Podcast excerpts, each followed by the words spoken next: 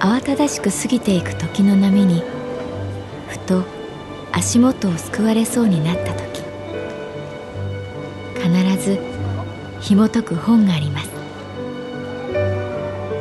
その本にはある女性の人生が描かれています。どこにでもあるごく普通の人生。でも本の中の彼女に出会うと心の湖に波紋が幾重にも広がるようにゆっくりと優しい言葉が満ちていきます。今日はどんな彼女に会えるでしょうか？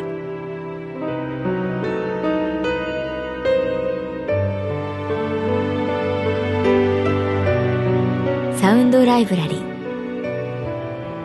世界に一つだけの本。朗読は私木村多江がお送りいたします。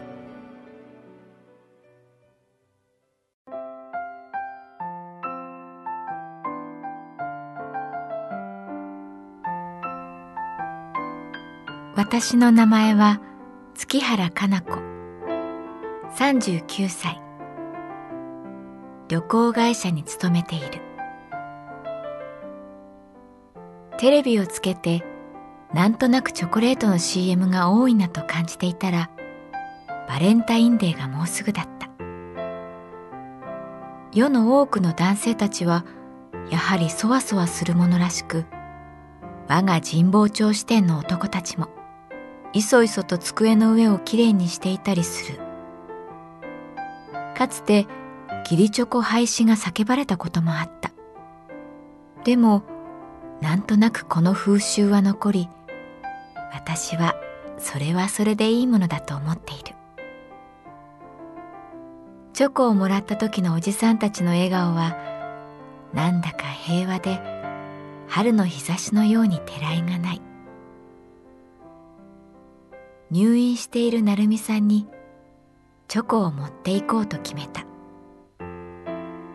そうだ。自分で作ってみようかなと思う。高校生以来だ。手作りチョコの材料を求めてショップに行くと若い女性たちでにぎわっていた。トッピングの種類が多い。素材から仕上げのラッピングまで選ぶのが大変なくらいびっしり並べられている。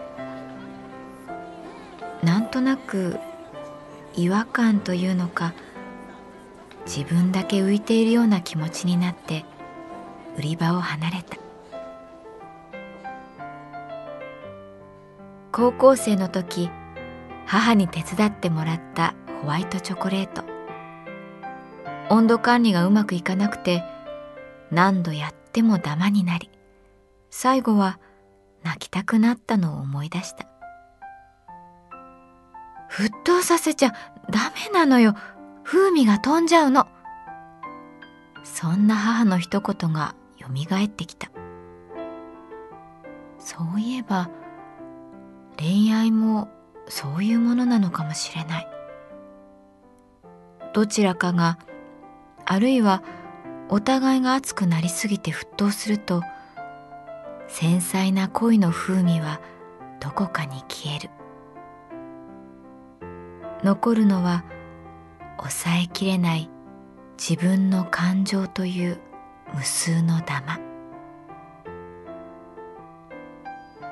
私は売り場を後にした。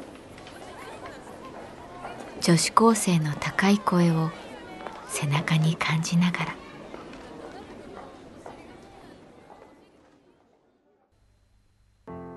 成美さんは元気そうだった。思ったより顔色がいい。病院では優等生だからね。数値が良くて当たり前なんだ。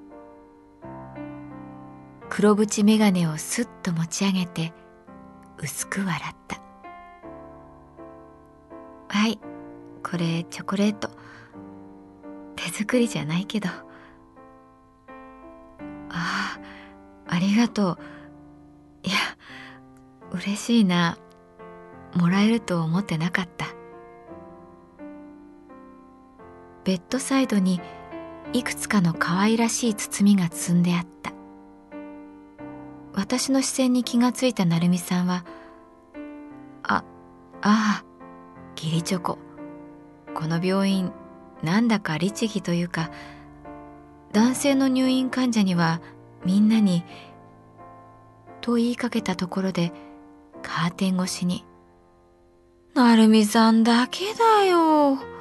おいらには一個もくれないんだ」と大げさに情けなさそうな声がした。広岡さんはお腹切ってるんだから仕方ないでしょ。成美さんが優しく返す。いいよな。あ一個分けてよ。なあ成美ちゃん。一個くれよ。成美さんがさーっとカーテンを開ける。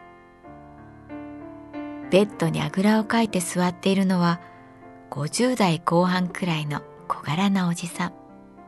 人懐っこい笑顔を浮かべている。いやどうも広岡です。ああ月原です。いいな。美人がお見舞いに来て。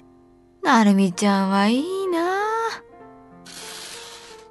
第一幕が終わるようにさーっと成美さんがカーテンを引いた。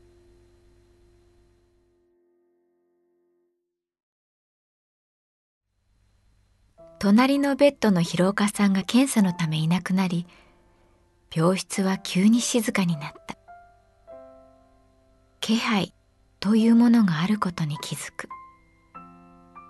たとえ話をしなくてもそこに人がいるという気配。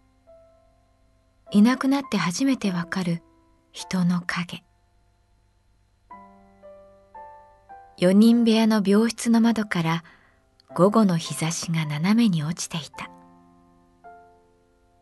バレンタインって言うと一人思い出す子がいるな。と成美さんが目を伏せながら話した。大学時代河原でよく焚き火してたんだけどね。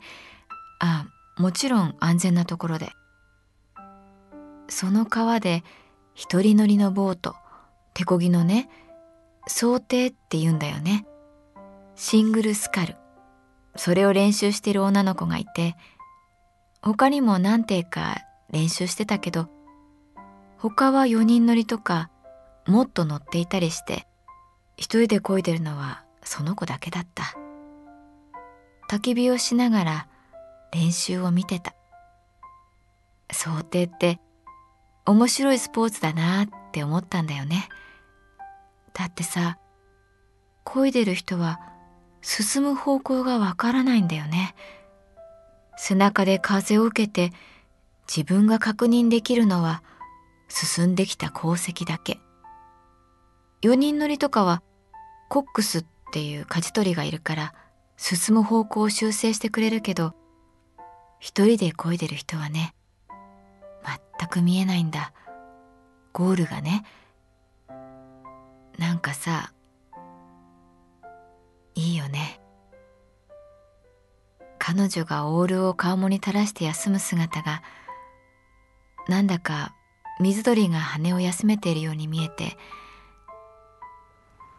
ある寒い日曜日の夕暮れ僕が相変わらず焚き火をしているとねボートの彼女がやってきて「これ」って小さな包みをくれたんだ何？って聞くと「チョコ」って短く答えた。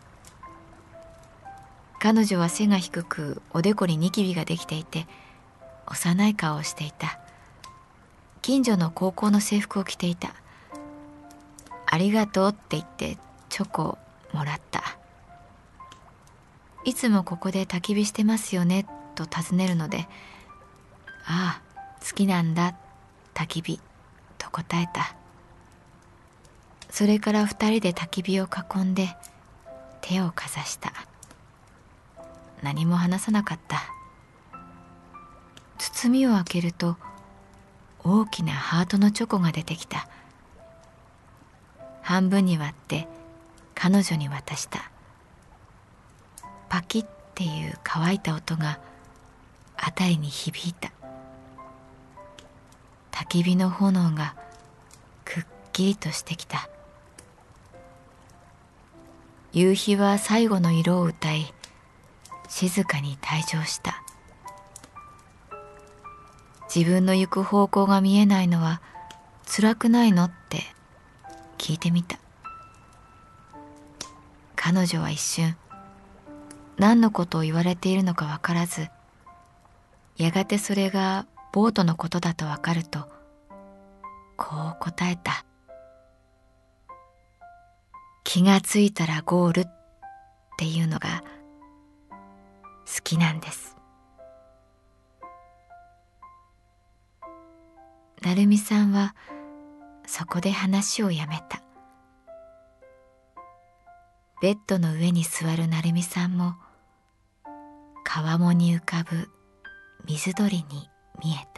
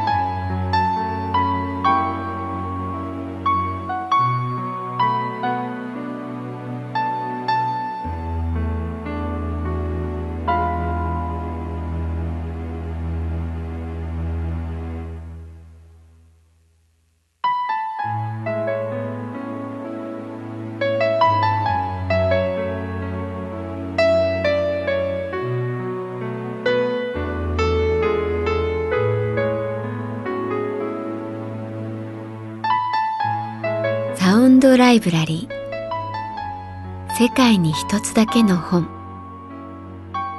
作北坂雅人。演出広島聡。朗読は私木村多江でお送りいたしました。